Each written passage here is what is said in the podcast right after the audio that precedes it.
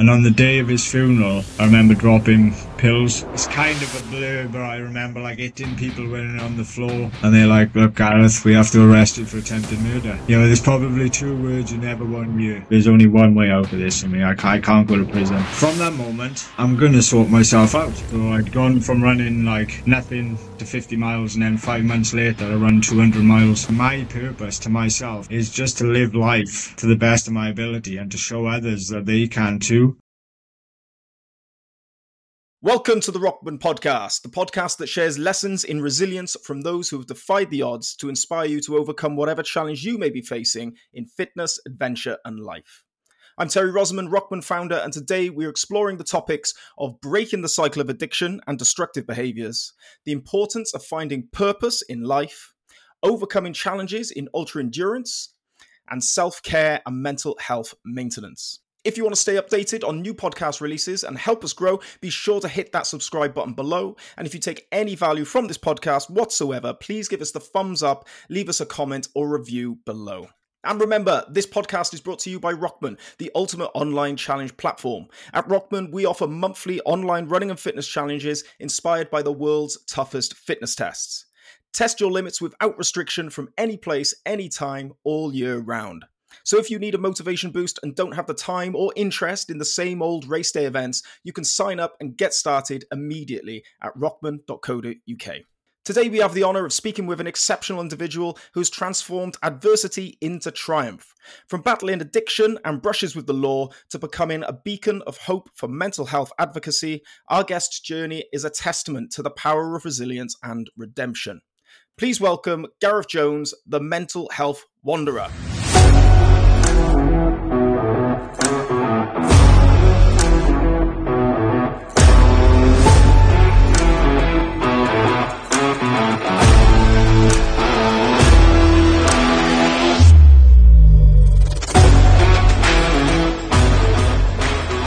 Jones, welcome.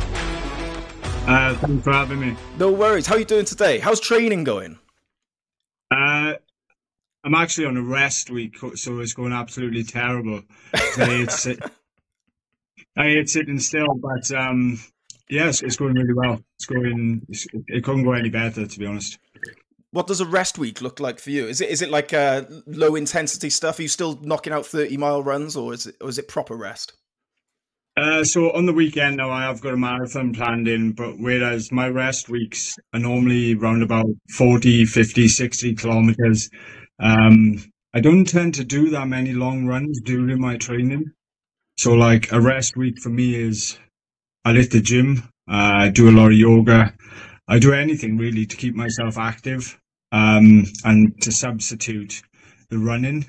Um, yeah, so I guess it's not so much a rest week as some people would class it as, but I do, I tend to, it's more self care for my body than stopping completely, you know? Yeah. I mean, you are a, uh, an experienced ultra endurance challenge athlete, I would say. Like you've, you've, uh, you've, you've done some epic, uh, challenges over the recent years.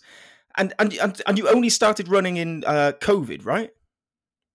Yeah, so I've been I've probably been running now about two and a half years, um, maybe slightly just over. So I'd probably I'd, I'd probably disagree with you where I'd say I'm an experienced ultra runner. I know you have no I, right doing these runs like 300 miles, 200 miles. You have no right doing it. I, I haven't, and I'll always hold my hands up, and I still to this day I'll I'll I'll admit I'm like I I, I don't like to class myself as a runner, and people are saying you're stupid, you've done this, you've done that. But to be honest, I still feel so inexperienced compared to the likes of like sixty-year-old marathon runners and people who have been around the bush. You know. Yeah, yeah. I got so, so much respect for them. Well, can, can, you give us a quick breakdown then of um, like your your challenge CV? So in the last two and a half years, what have you managed to achieve?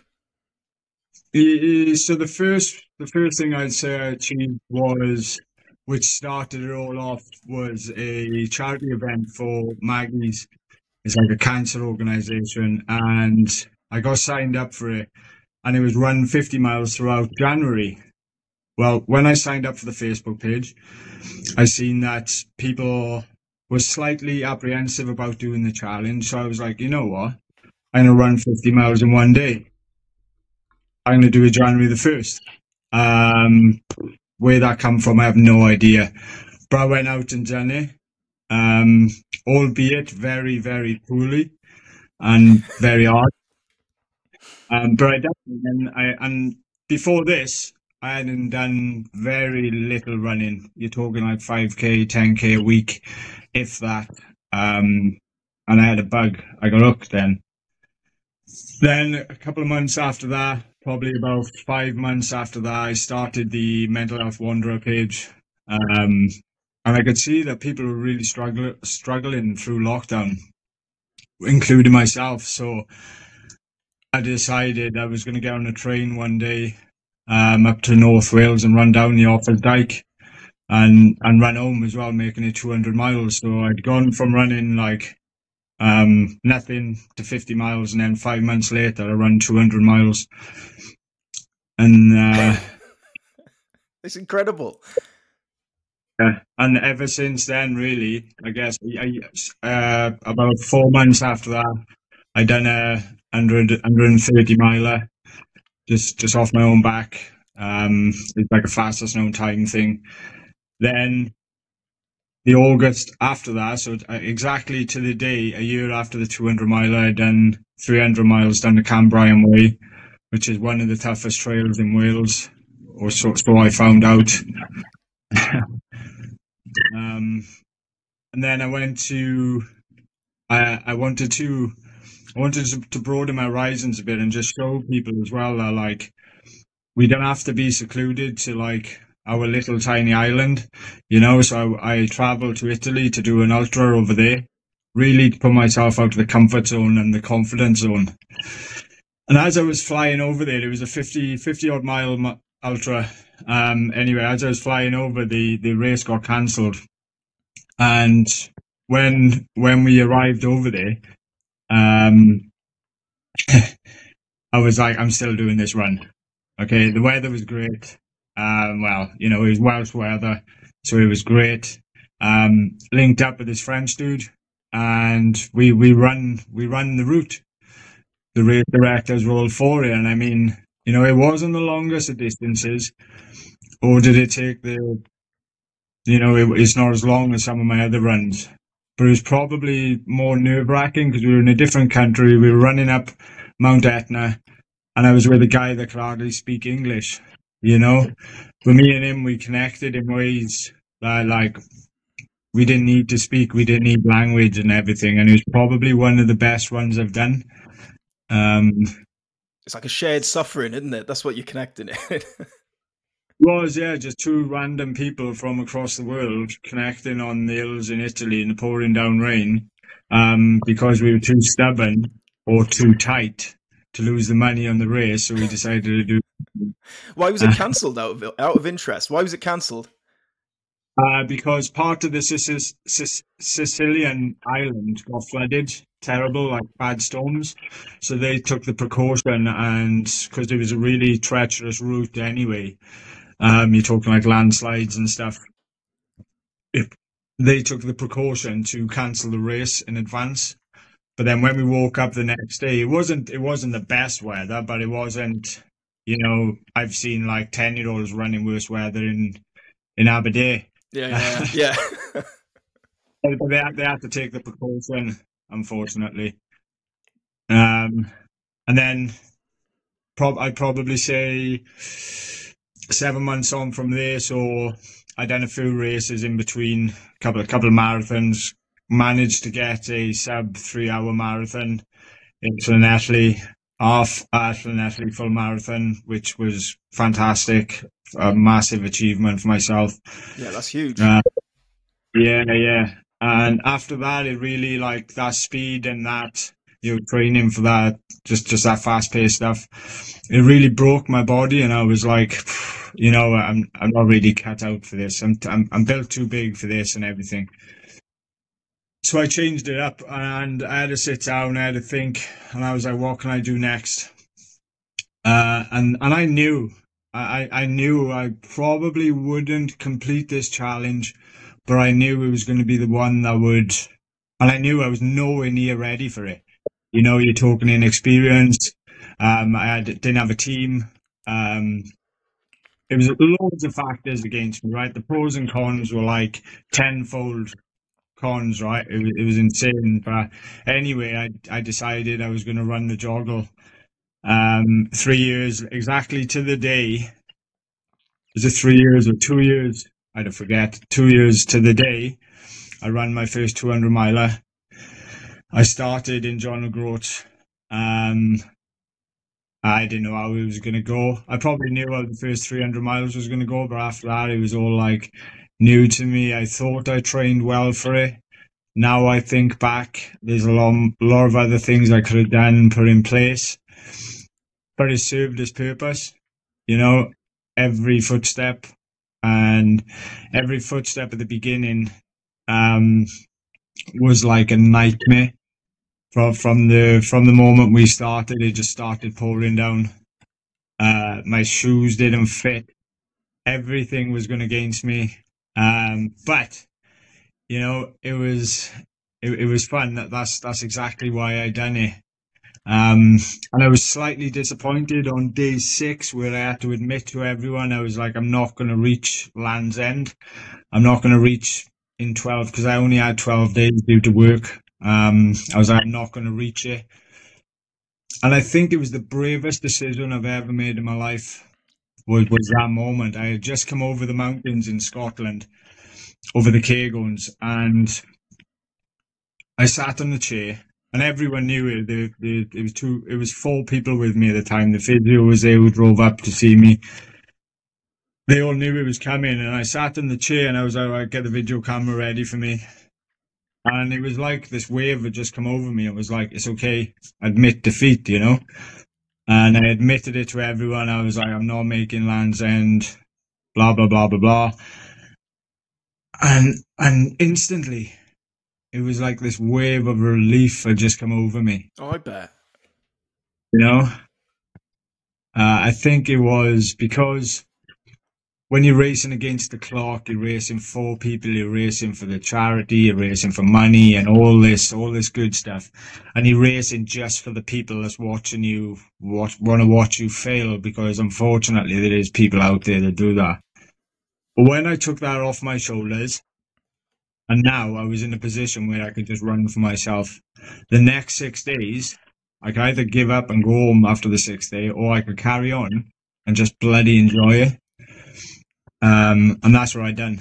I free railed the last six days, the last what you know, three hundred odd miles. I just made my own path, made my own way.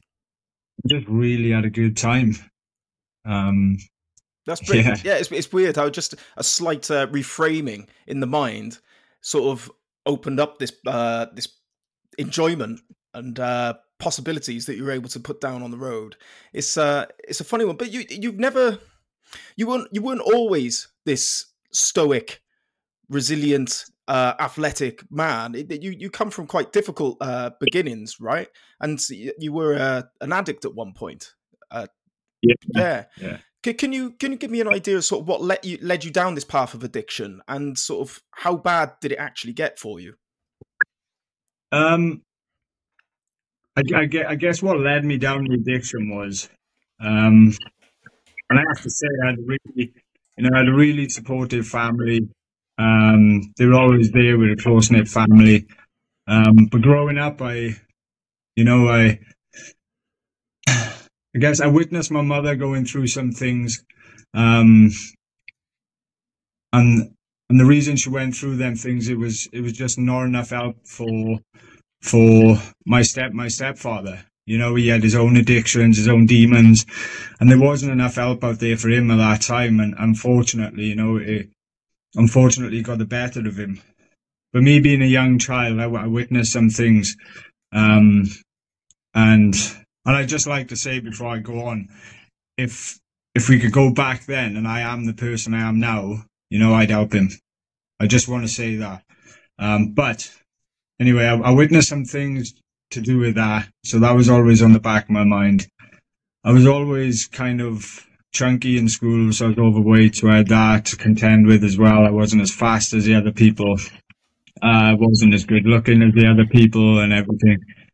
And then Uh, so I guess I put up with a little bit of bullying.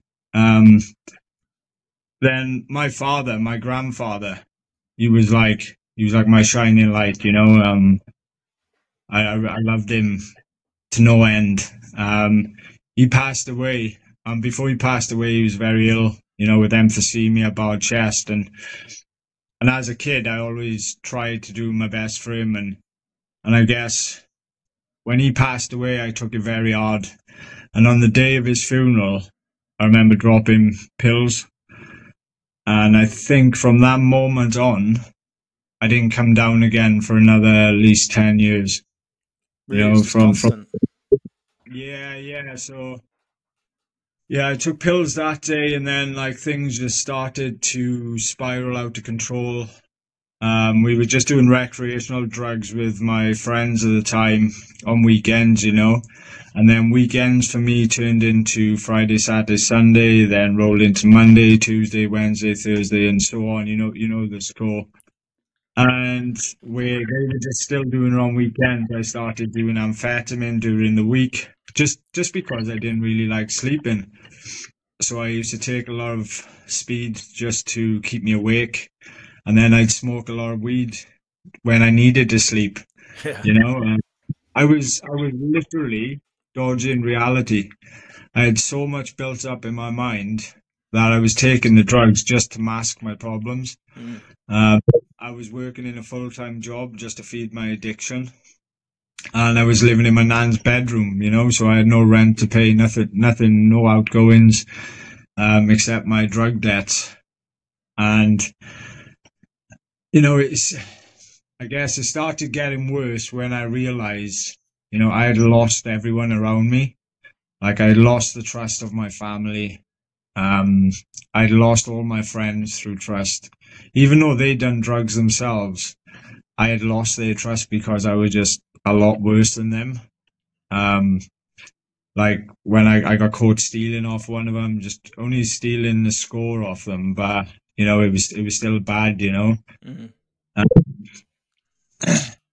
Yeah, so I guess it got it got really bad to the extent of um you know, you end up owing a lot of people money, violence, you end up getting your, your bloody head kicked in Yeah. on several occasions, you're constantly coming home with black eyes, broken noses, um and and, and so on, yeah. Were you, were you aware of how um how, how bad it had got in, at, in the moment, or were you sort of living in a in a, in a denial where you would just it, it it wasn't your fault, it was everyone else's. Yeah, I guess I've always I've always kind of had my I've always had my head screwed on. So I kind of knew what I was doing, but I thought I had I thought I had it under control. Um and to a certain extent I think I did because like I was I was working, I was doing a full-time job. I was coming home, I was doing drugs on my own, I was going for long walks in the mountain off my face. Um coming home, going to sleep. I was like I was really playing the system with this drugs thing to the point that people used to think I was on drugs when I was straight, Really? you know? So because I think because I was masking it so well, um, it was quite scary because like I, I could get away with it. Mm. Except for my my major binges on the weekends when you used to like stay up and do pills and ketamine and you know all all you know you, end up smoking cocaine and all that that stuff really fries your head and you're on a come down for days. But the daily the daily amphetamine use and the weed, you know, I, that was just part of my daily life, and I don't think anyone really knew the extent of how bad that addiction was. Yeah. That was just that was just to help me um just to help me get through life really. I, I, I see it um, around me at the moment. I, I see people that there's a lot of uh, recreational drug taking going on. Um, you know, you know, we've all, we've all been there, we've all done it, and like, but it's and it is fun at the time. But I, I see so many people around me get caught in that cycle, and then they are never able to break that cycle. It, it, it, as you say, it's weekend to weekend, and then it slowly turns into two days on a weekend, then slowly three days on a weekend. Before you know it, they're doing it four, five times a week, and and you know even the daily use that you're on about, it's it's quite. A, how much of a problem is it in in, in Aberdare? Because I I'm from Penarth down in South Wales, and you know I I can see it at the pub. You you can you can point at the people who are definitely on it just at the pub, you know, with their eyes everywhere. Like, how's it like? What's it like in Aberdare? Yeah, I think it's a lot worse now than it was when I was growing up. Um, because like, for, for me, it all started off with smoking weed and drinking. And like, when we used to smoke a spliff, we used to hide, we used to ride up the mountain or like behind the garages or something like that. And now you walk down the street and like kids, 14, 13, 14 years are just walking past you with a spliff. I'm like, they just go, don't care, you know? I, am not sure if, if, if it's they don't care or the, the law doesn't care anymore, you know, because we were always scared to do that. And I mean, if they can get away with that, like they're getting away with a lot worse. Mm. And I know drugs. I went out. I don't really go out that often, but I went out a couple of months ago. I didn't. I don't drink anymore. So when you're out, you have you have a real real eyeful of what's going on. You know. Mm and there was people walking around with like just you know like I used to, you know, blood over the lips, massive eyes, totally off their face, and I was like, this is probably ninety percent of the people that's out, and and you know it. I guess people just feel like they have to do that. And I guess buying like a gram of speed or a couple of pills is still cheaper, or definitely cheaper than buying the drink from behind the bar. You know, it's more yeah. accessible. Yeah, I, I, I, went out recently. It was uh, five pound, five pound fifty for a bottle of alcohol-free beer. It's criminal. Like it's ridiculous now. And when, yeah, when they are selling a little bit of speed for a tenner or something, um, you're definitely going to put off, uh, go go for that rather than, the other stuff. But um, there's a great Jordan Peterson quote, and it's it, the question is not why do you do drugs because it's obvious why we do drugs. In what in one regards, they're pretty fun. you know, the question is why don't you do drugs? And it's it's all the negative stuff that comes with it. The, the, the reasons why that's the reasons why you shouldn't do it, and it's and the responsibilities in your life that you have that you you need to be um, sober in order to conduct yourself properly with the responsibilities. It's it's that's the question people need to be asking themselves. Can you share a pivotal moment or a realization that maybe you had that motivated you to break free from this uh, addiction? Yeah, I had a few of them over the years. Um, you know, moments of reflection and oh my god, I'm gonna go to I'm I'm done here. This is the last this is the last chance I'm having.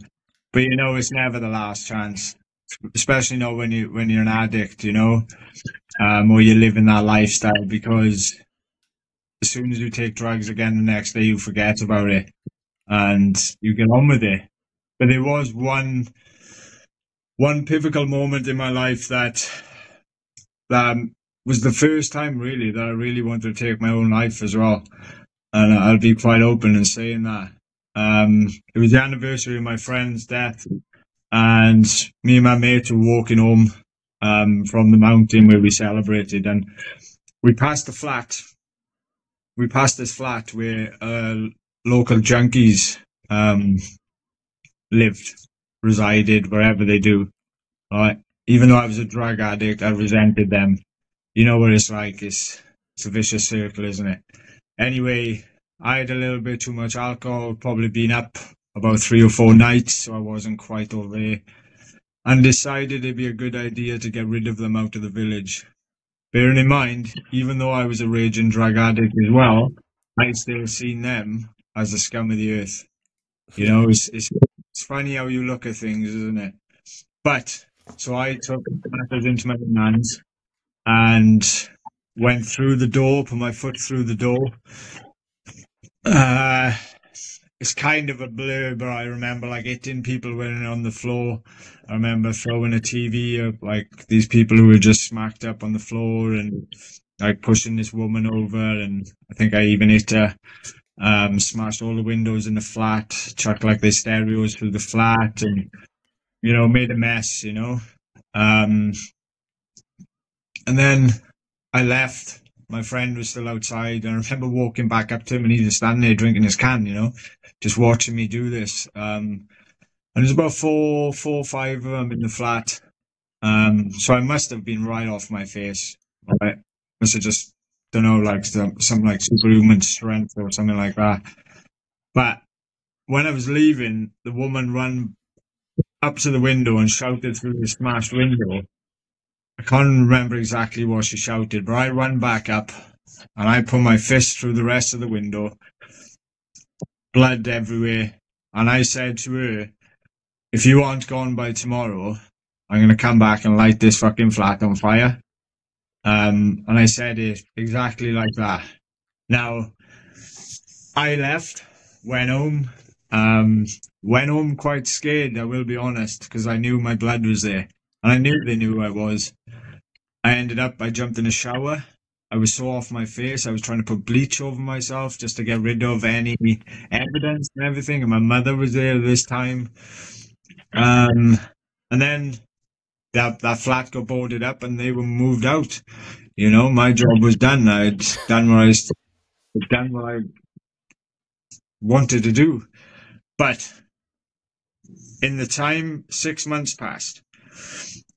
From that moment to six months, right, I had met someone, the mother of my children, and I was like, okay, I'm gonna sort myself out. I was still smoking weed. I was still dabbling a little bit in drugs, but I was like kind of there, you know. Um, I might have gone back to the odd stuff and all that, but I was thinking about getting clear and joining the army. Well, I was setting up down my nan's garden with the radio, bucket full of cans, and a spliff to listen to the Wales England match. And she shouts down the garden, the police are outside and I'm like, what what have I done now? You know, and I and I walk out and there's two coppers there, and I I know the I know the both coppers, so I've dealt with them before, and they're like, look, Gareth, we have to arrest you for attempted murder.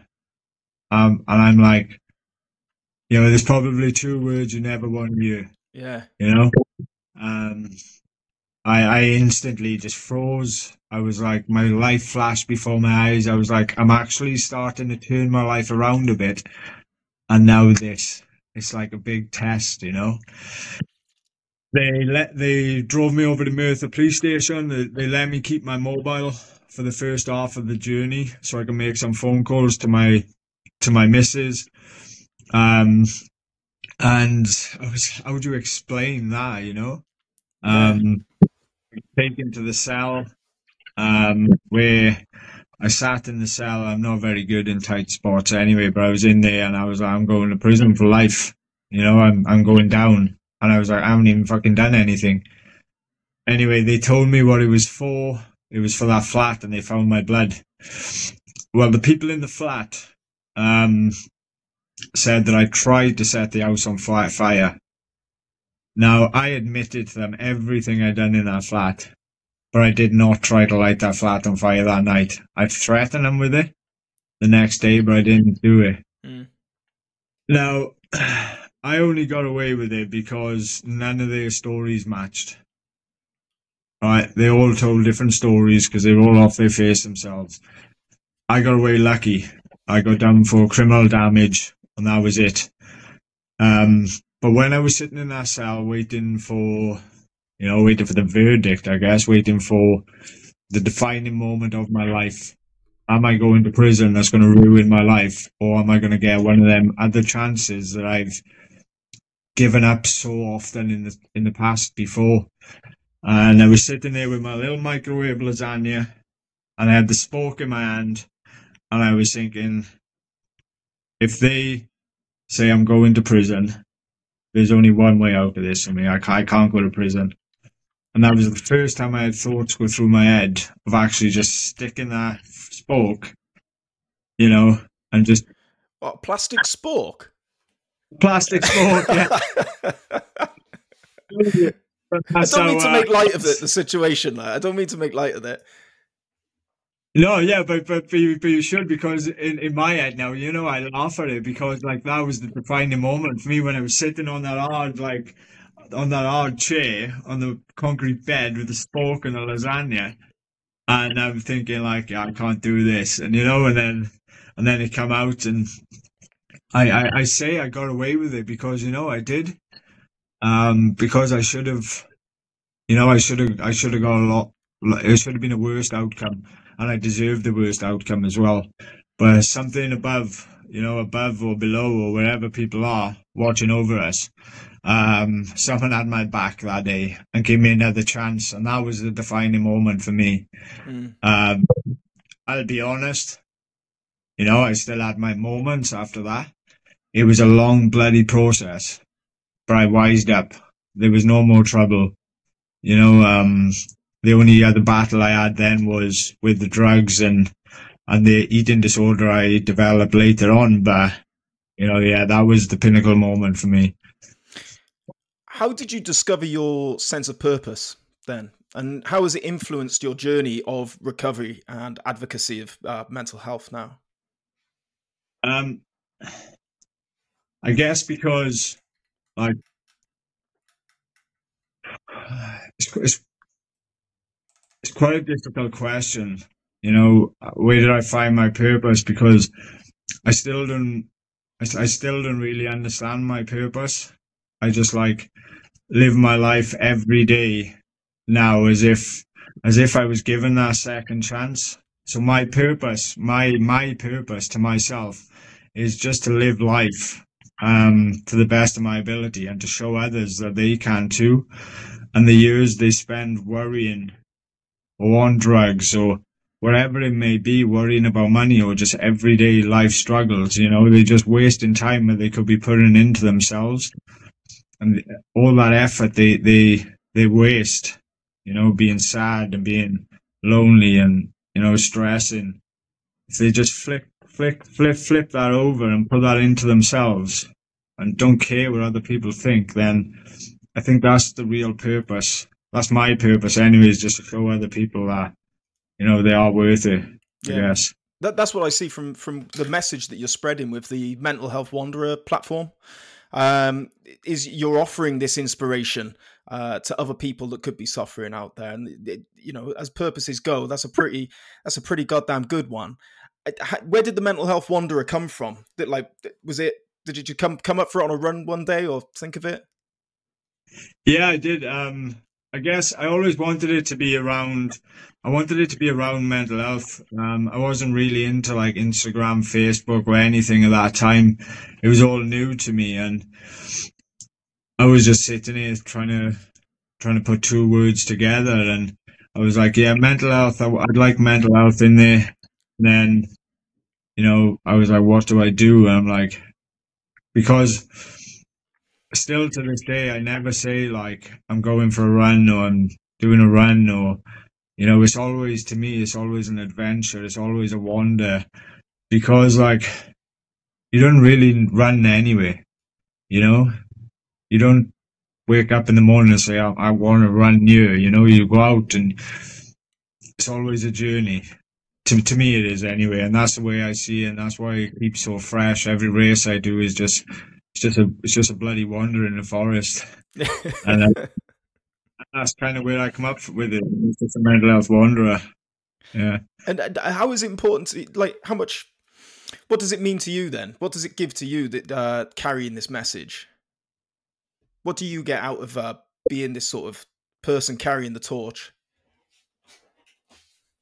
Um, to be honest, it like it gives me motivation and it gives me a lot more inspiration that people that people think I give them. Um, and I'm not talking about likes or shares or thumbs up on on Facebook or Instagram. I'm talking about like the real deep stories that people share with me or that I see through the page and stuff. Is that you know if if they can do it, then I I can do anything. You know, like as a little boy in Northern Ireland, I don't know if you've noticed on one of my posts that I like, I, I keep in touch with a lot. Conan. He goes through some horrible shit every day. You know, he fights off bullies. He struggles with his own mental health. And I mean, he, he's, a, he's a young teenager. And he's kind of my focus point at the moment and through every through every um, event that I do because I think if he can get up every day and live his life to the best of his ability, then why can't I? Um, and and and that's what that's what I get from it, you know, and that's all I hope to ever get from it. I just want to change that one person's view of him throughout the, the fifteen thousand followers that's that's on Instagram. He's pretty much the only one I care about when I post, as long as he sees it and we help each other out, you know. Yeah. How, did, how did you come across uh, this chaplain? Did you did he reach out or something? Or? Uh, so so I was, his mother followed the page years ago. Um, and we, we, we just started talking. I can't I can't really remember how we met actually. It was quite embarrassing. But we started talking. She shared his story with me, and then we done a little bit of a collaboration. Then back last year, where he done a challenge, I done a challenge. When I was doing the JOGLE, actually, he was doing like 5k a day every day whilst I was out there. So we done this thing together.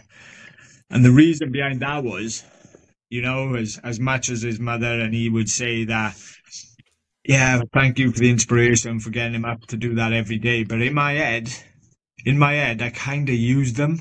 I kind of used him because when I was getting up, like say on like day eight, day nine of the JOGLE, and I didn't want to go, I knew I had to go because Conan was going to do his 5K at some point. Yeah. And if I was, yeah, if I give up that day, it mean he'd have to give up.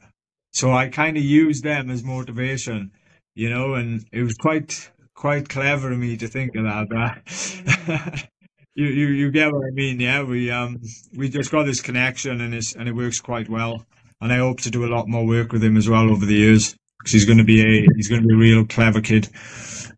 Ah, good man, good for you. That's a nice story, and it like purpose definitely comes from relations with other people. That's how I see it. That you said there, like, it's not about the likes, it's not about the follows. Like, these are just sort of extrinsic numbers. It's about that deep connection with people. I think without a comparison or connection with people, there is no purpose. So to tie it into a group is great, but to tie it into one single person with a powerful story, I think that's that's going to light the fire up your ass every time.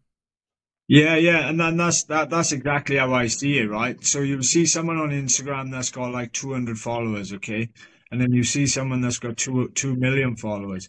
What's the difference between them? Right? All it takes is that one person to see you a message, and we've all heard of the ripple effect, right? And that one person could either be in the 200 million follower list, or it could be in the 200 follower list. Now that one person goes on to tell someone else and so on and so on and so on and so on. And the next thing you know, from them 200 followers, you know, your story has just gone on. Now, you might have the 200 million followers, but no one is interested in your stories. Do you see where I'm going with this? Absolutely. It only takes it only takes that one person to pass this message on. And that's how I see it. I don't see it as like the broader audience. I see it just as one person and when I'm writing my post as well, I'm just writing to one person. Um, and I think that's a good way of looking at it. Definitely. My, anyway. What what advice would you give to individuals who are perhaps searching for some sort of purpose or feel lost uh, in their life at the moment? I'd probably say to them, stop looking. I I know that sounds I know that sounds stupid, but I think when you start looking for purpose and you start looking for something, it adds extra pressure on yourself. Um, I certainly felt that pressure when I was trying to give up drugs. I, I, all I wanted to do was give up drugs, and I wanted it so bad, and this and that. Now, I've learned when I stress out about something. Like my van cost me five and a half grand last week, uh, money that I didn't have. Now I had two choices. I could either stress out about it and go try and find a solution, or I could sit back and just let it happen. All right, because worrying solves nothing. And I wish how I feel now, I wish I felt like that when I was on drugs or some kind of problem because I find when you're calm and you collect it and you let things come to you, rather than going to try to find them, it happens a little bit more smoothly because you're more level-headed.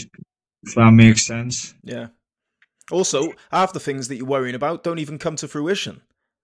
Exactly that. Yeah. Yeah. You know, those people that do drugs or those that are like big anxiety problems. And don't get me wrong, I'm still there. You're always thinking six months into the future. Um, you know, there's, there's, just no need. And one thing I tell people that come through and they're like, how did you, how, how can I stop taking drugs? It's a question I have asked me a lot of times. And the first question I'll ask them, do you want to stop taking drugs? Right. And there's two answers you can get. And like they all say yes, but there's two different ways. You'll get the one person that's like, yeah, I want to stop, do anything to stop. And then you get the one person that thinks about the answer first.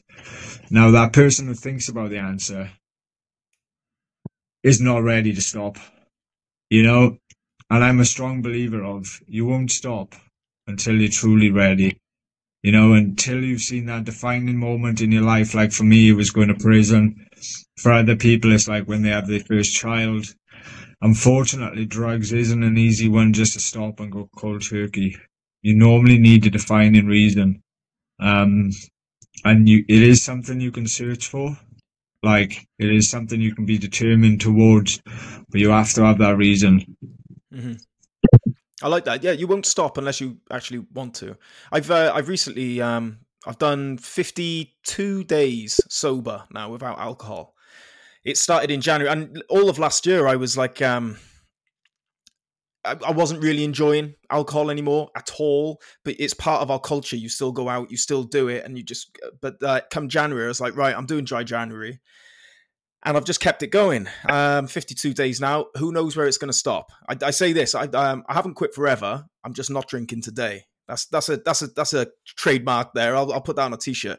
But um, people have gone, God, well done, man. That's that's that's must be so hard. Like, and it, it's not at all because I don't want to do it anymore. it's be it's actually been really bloody easy, and I think that's it. When you've got the right frame of mind where you really want to stop, you ain't going back.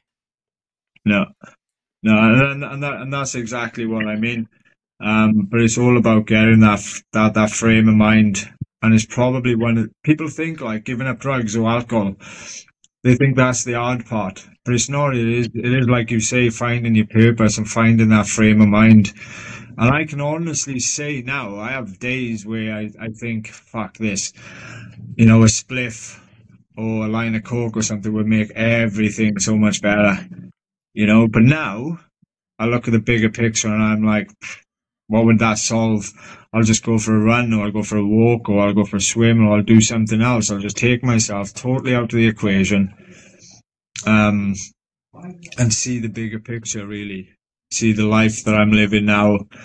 Um, because it's, it's not much of a life when you're on drugs. You know, you just you're paying for someone else's car. That's the way I see it now. yeah, some drug dealer's BMW, isn't it? That's that's what you're paying for. Um, I, I, want to talk about your your ultra endurance challenges a bit as well. So I know I know you get we, we mentioned at the start like you literally started running two and a half years ago. I can't believe it, and you've already run more miles than I have probably in my life. Um, how do you train? This is my because I know you've done hundred mile challenges, you've done 200 mile challenges, you've done 300 mile challenges. How do you train for something like that? And how do you fit it in and around like your already busy life? I guess if you ask me this next year, I might be able to give you a little bit more of an experienced answer because I've actually just started a training program, proper right. program. Uh, a real you know, program, your first real program. yeah, something I spent a lot of time on writing uh, which I'm hoping is going well, and it's the rest week. So it's going well so far. But I guess how I trained for the 200 miler, I didn't. Um, Brilliant. I couldn't have gone any better. Um, I was in I was in the earth locker the whole way. Then for the 300 miler, I think I kind of just bounced into that you know, I was new to the ultra scene. I was new to running in general and just I had that eye, you know, I had that feeling like like an heroin addict as for for a fix. I was like after I'd done the 200 mile, I was like, I want that again. I want the fame. I want I want everything that come with the 200 miler. You know, it was it was a brilliant feeling. The buzz when you're out there, like it was like, yeah, I want it. But again, I didn't really train for it. Um, I mean, I was running some heavy mileage each week, but I wasn't. I can't really tell you what I was doing, like block training and stuff. I was just running every day, every day. Um, and then for the JOGLE, I kind of followed a training program for the JOGLE. Now, right, still inexperienced, put this training program together myself, and I thought, just go out and run as far as you bloody can every week. Right? So I was going out and I was doing 100 mile weeks, like back to back, um, covering something like five, 600 kilometers a month for 10 months. And then, to be perfectly honest, when I come to doing the JOGLE, my body was, fucked. my body was beaten up. Um, I had fasciitis, fasciitis in my feet. I wasn't in a very good state. Um, I overtrained, which a lot of people were telling me I was doing. But I was like, yeah, all right, whatever. Um, because I just enjoy running and I was just going out to run. I didn't see it as training. So I guess to answer your question, like I'm probably not the best person to ask about that. But, one thing, like one thing that that gets me going in the morning. So I'll get up four in the morning, go go do 10, 15k. Then I'll try and do another run then lunchtime and in the evening because trying to work it around my work pattern is very difficult. Um, because I start work at like half seven in the morning, finish at half four, five, six, seven, eight, nine o'clock. Doesn't matter what time I finish.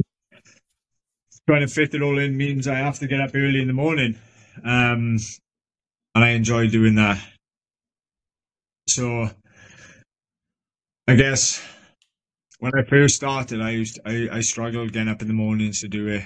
Now it's like if I don't get up in the morning, I feel like I've wasted half the day, and and it benefits me so much getting up them that extra hour, extra two hours.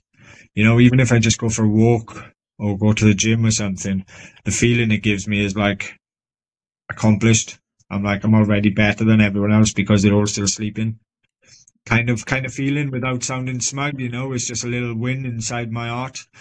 Um, but but but for the past for the past five weeks, how my training has looked for.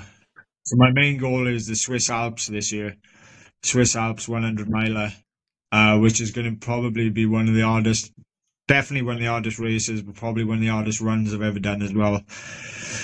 It covers something close to 10,000 meters of elevation in 100 miles. So it's like, you know, straight up. But how my training has looked is I've got eight pretty much back to back 50 mile races, two backyard ultras in the same week coming up. two? Yeah, yeah. So I'm running for Wales on the on the weekend in April.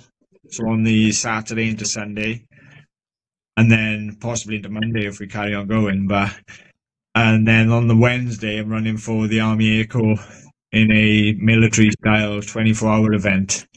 Um, so that's going to be quite intense. But I'm seeing them all as training runs. Now, whereas before, I would go out every weekend, every every day, and just run as far as I can, get that mileage up, compare with people on Strava, you know, I want to beat them. I want to be the furthest runner and stuff. Now it's changed. I'm trying to do as less as I can, but me be more productive with like my strength work, the gym work, the actual runs I do. I've changed. So I'm doing like tempo sessions. I'm doing long distance, and I'm doing like hill reps and stuff.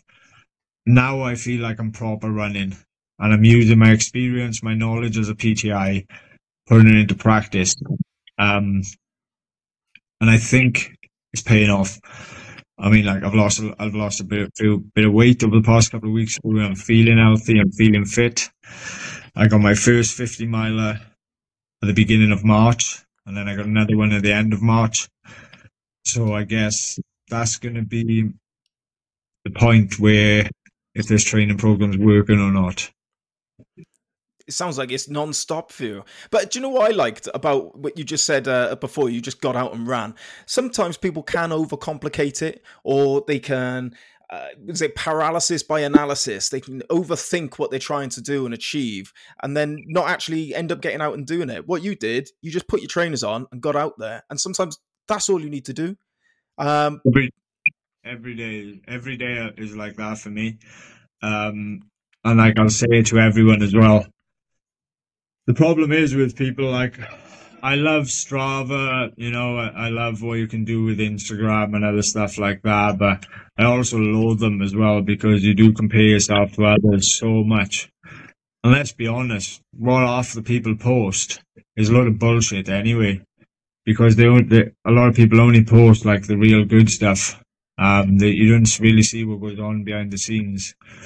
And I'm not speaking for everyone, but people people out there will compare themselves to that. And you were right in saying it's not enough for someone just to get up in the morning, put their shoes on, and go out for a run.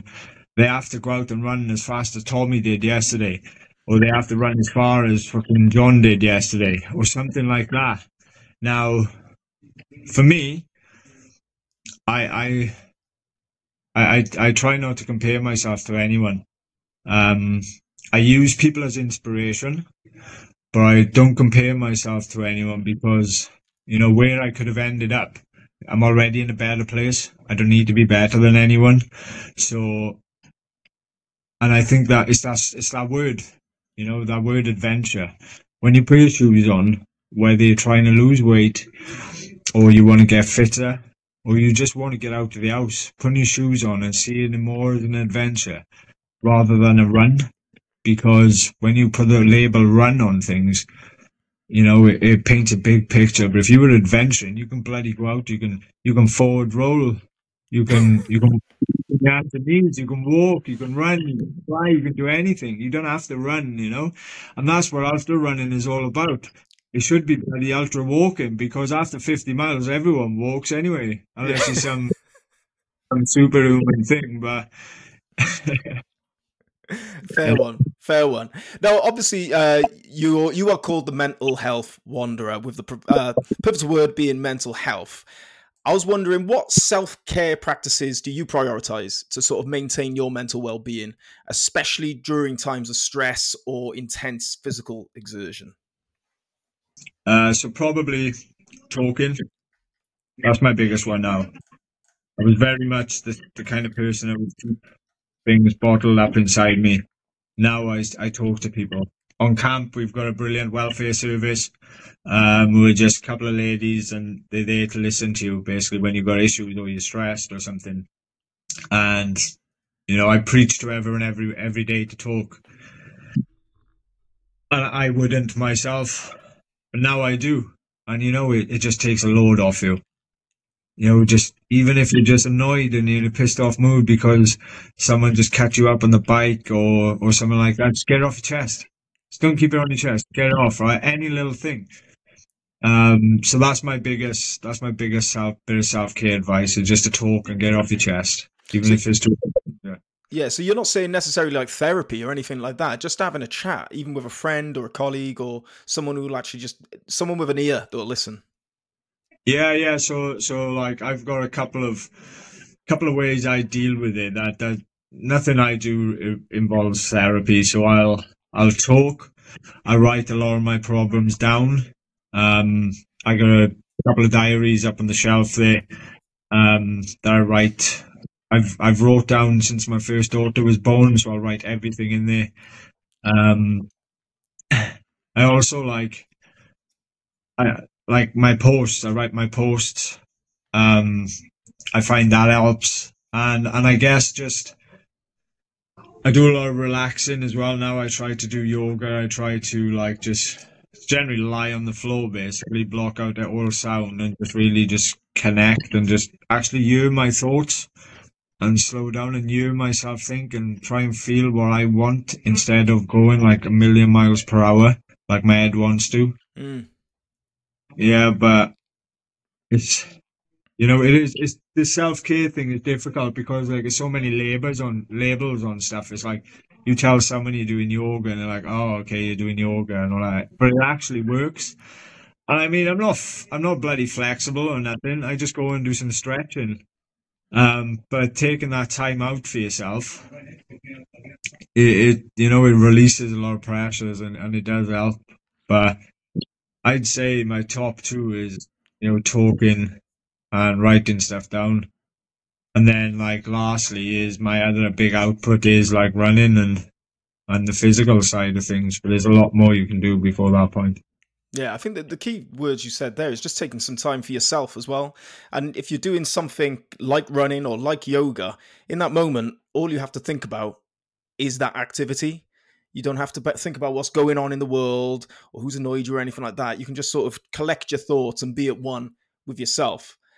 Have you got any um, specific self care routines or rituals that has like a significant impact on your mental health maintenance? Have you got like a morning routine that you do or anything like that?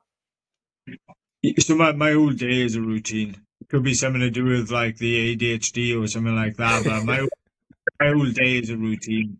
Um, but it helps. Um, I mean, in the evening, I start my morning off in the evenings. I know it sounds silly, but I do. yeah, yeah. Okay. But you have to be prepped. If if you want to train and you want to have that control over your life, you got to be prepped. Like I lay my socks out, my boxers, my shorts, my t-shirt, trainers, so on, all laid out ready for the morning. I even put a coffee in the mug. So when I wake up in the morning and I'm tired, all I have to do is roll out of bed, flick the kettle on, get dressed, pour the coffee, and I'm good to go. You know, and then before you know it, you're halfway down the street and you're like, I'm awake. You know, you know, you, so you're making the things easier for you. You're making life easier for you by having these things prepped. You know, you, you're setting yourself up to fail if, if you don't prep. What's the, what's the saying? Fail to prepare, prepared to fail is our, is our motto in the army, you know? Um, and then I guess just going, going throughout the day now is like, you have to expect, you have to expect life to throw some shit to you you're to get some stressful moments. You know, it's it's inevitable. But instead of like dealing with them when they happen, try and deal with them before they happen.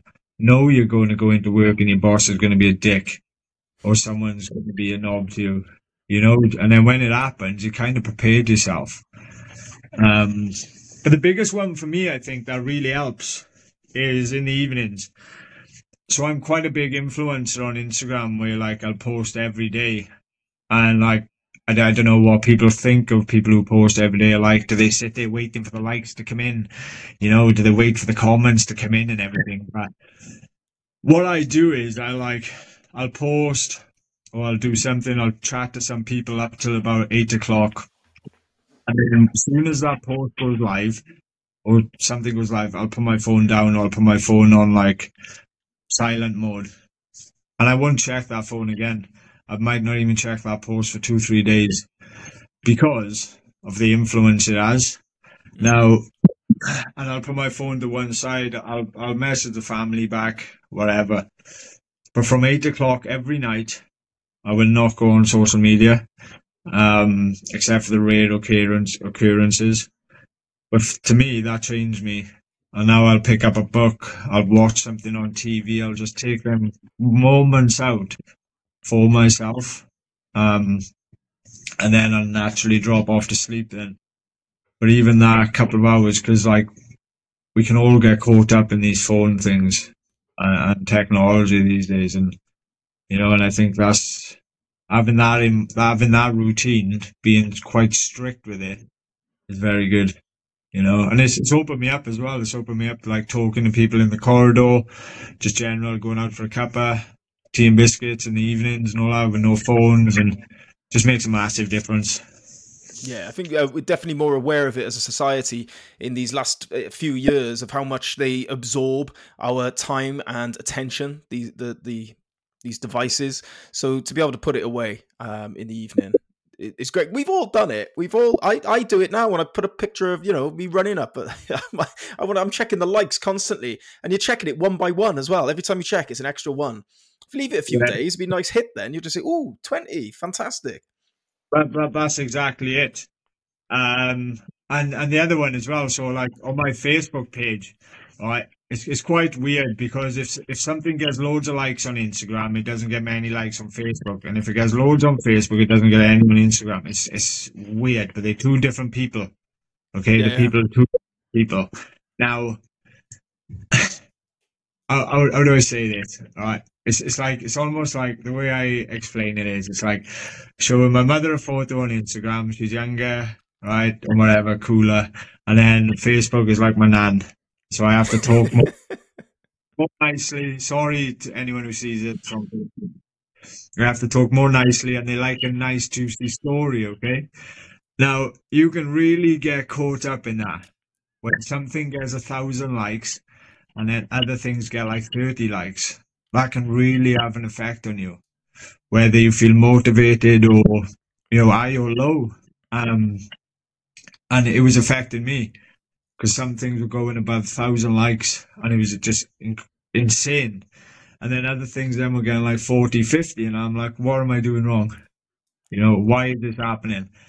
And uh, I was like, you know what? I knocked off the like thing in the end, so I can't even see my own likes and all that because I don't care really. But when you see the numbers, you know, you know, you you compare yourself, and I'm like, you know, I just I don't care. Um, yeah, I really don't care. Absolutely. Gareth, I asked you for um before the before the podcast interview, I asked you to think of your favorite motivational quote. Uh, you've had a few days now, so I'm sure it's going to be a, a stoker. What what is your favorite motivational quote?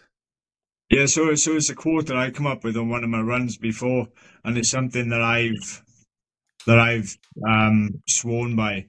It's basically when you feel like giving up, that's a perfect chance to become unstoppable. Yeah, that's written on one of your t-shirts. Uh, yeah, yeah, I've seen it. I like that. I like that. yeah. It comes from my 200 mile run because that old bloody thing was, you know, that old thing was was impossible, but you know, it's made me feel unstoppable now. I suppose that's it. It's, it's at that point of where where you feel like breaking, where you feel like stopping. That is the point where you've got the decision. You've got the decision to either give up and stop, or you could push through and actually become unstoppable, like you're saying. Yeah, yeah, definitely.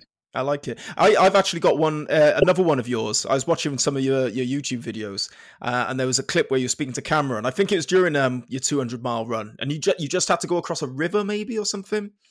Uh, so that's it. Yeah, you, there was no path around. You couldn't get uh, go over a bridge or anything like that. You had to go through and wade through a river during your run, and you ended that video with "Remember, it could always be worse." And I loved that, and I I, I thought that's that's the attitude to have, isn't it? It's like you've just had to wade waist deep through a river on a 200 mile run and that's the, the way you framed it it's like yeah it could be worse and i love that that's good it's p- positive thinking isn't it Yeah, and it's something I didn't add before that either. I just changed into uh, fresh trainers and socks and all that.